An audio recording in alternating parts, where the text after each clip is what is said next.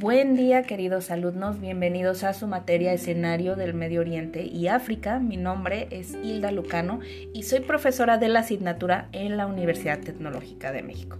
Pues bien, esta semana vamos a comenzar con la unidad Teoría y Patrones de Cooperación y Conflicto en la región.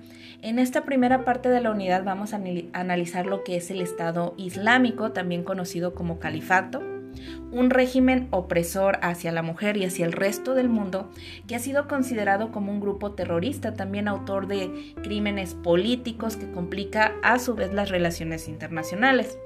Una vez que finalicemos esta unidad, tú vas a ser capaz de comprender el término Estado Islámico, sus características, así como los objetivos que persigue. En cuanto a los patrones de cooperación, como sabemos, se ha despertado este interés por el estudio del Medio Oriente y ha incrementado en nuestro país, en México y en el mundo en los últimos años. Esto se debe también y es derivado de que en los años 80 y 90 el comercio exterior en el país representaba un porcentaje bajo con respecto a lo que es el Producto Interno Bruto, aproximadamente del 30%. Ahora en la actualidad pues han incrementado estas importaciones y exportaciones en nuestro país, en México, que representan el 80% de la producción nacional.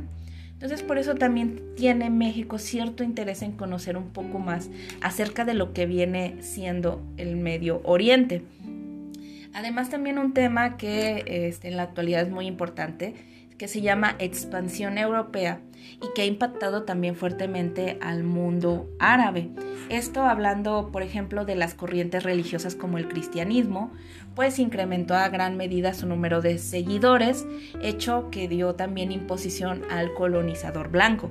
Por eso en el Medio Oriente no es muy bien visto, eh, digamos, esta incorporación de los países occidentales o de la expansión europea.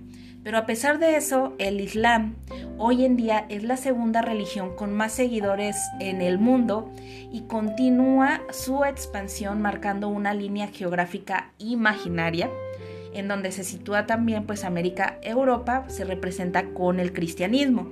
Y en lo que se refiere al oriente junto al continente africano se dice que continúa esta expansión hacia el Islam, o sea, va creciendo el Islam a pasos agigantados.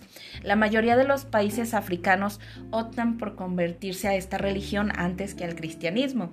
Quiere decir que el continente africano, con esa inmensidad territorial que tiene, pues también ya es una fuerte presencia en lo que viene siendo las creencias islámicas.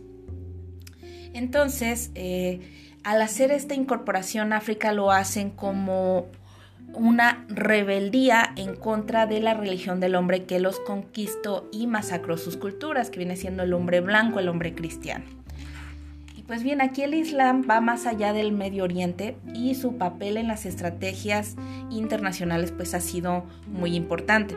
Como sabemos, el mundo islámico nació en Arabia Saudita, se extendió pues por todo el Medio Oriente y llegó posteriormente hasta Marruecos, con periodos islámicos también en España y Sicilia.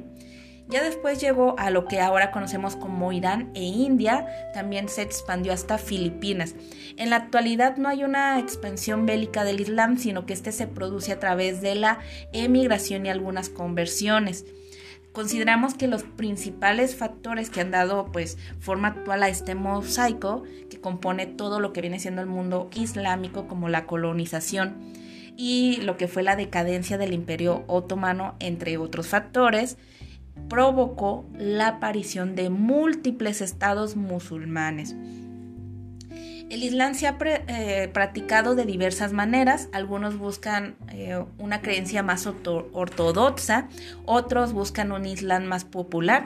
Es preciso pues que fijemos bien la idea en lo que refiere al Islam y las diversas culturas y lo que es ser intercontinental, es decir, que el Islam ya ha salido de lo que viene siendo el Medio Oriente y de África, sino que se va expandiendo en sus diversas formas culturales, eh, que como mencionamos incluso ya continente indio, eh, ya va también al continente, eh, digamos, europeo. También otros países importantes que también empiezan a ver musulmanes como es Malasia, Indonesia, China, entre otros. Podemos visualizar pues que, que están buscando esta expansión del Islam en el mundo y que va a tener en un futuro una presencia mayoritaria con todas con todo y sus ramas, desde el extremismo hasta el Islam más popular. Pues bien muchachos, de mi parte en este pequeño podcast sería todo, espero que haya sido de su interés.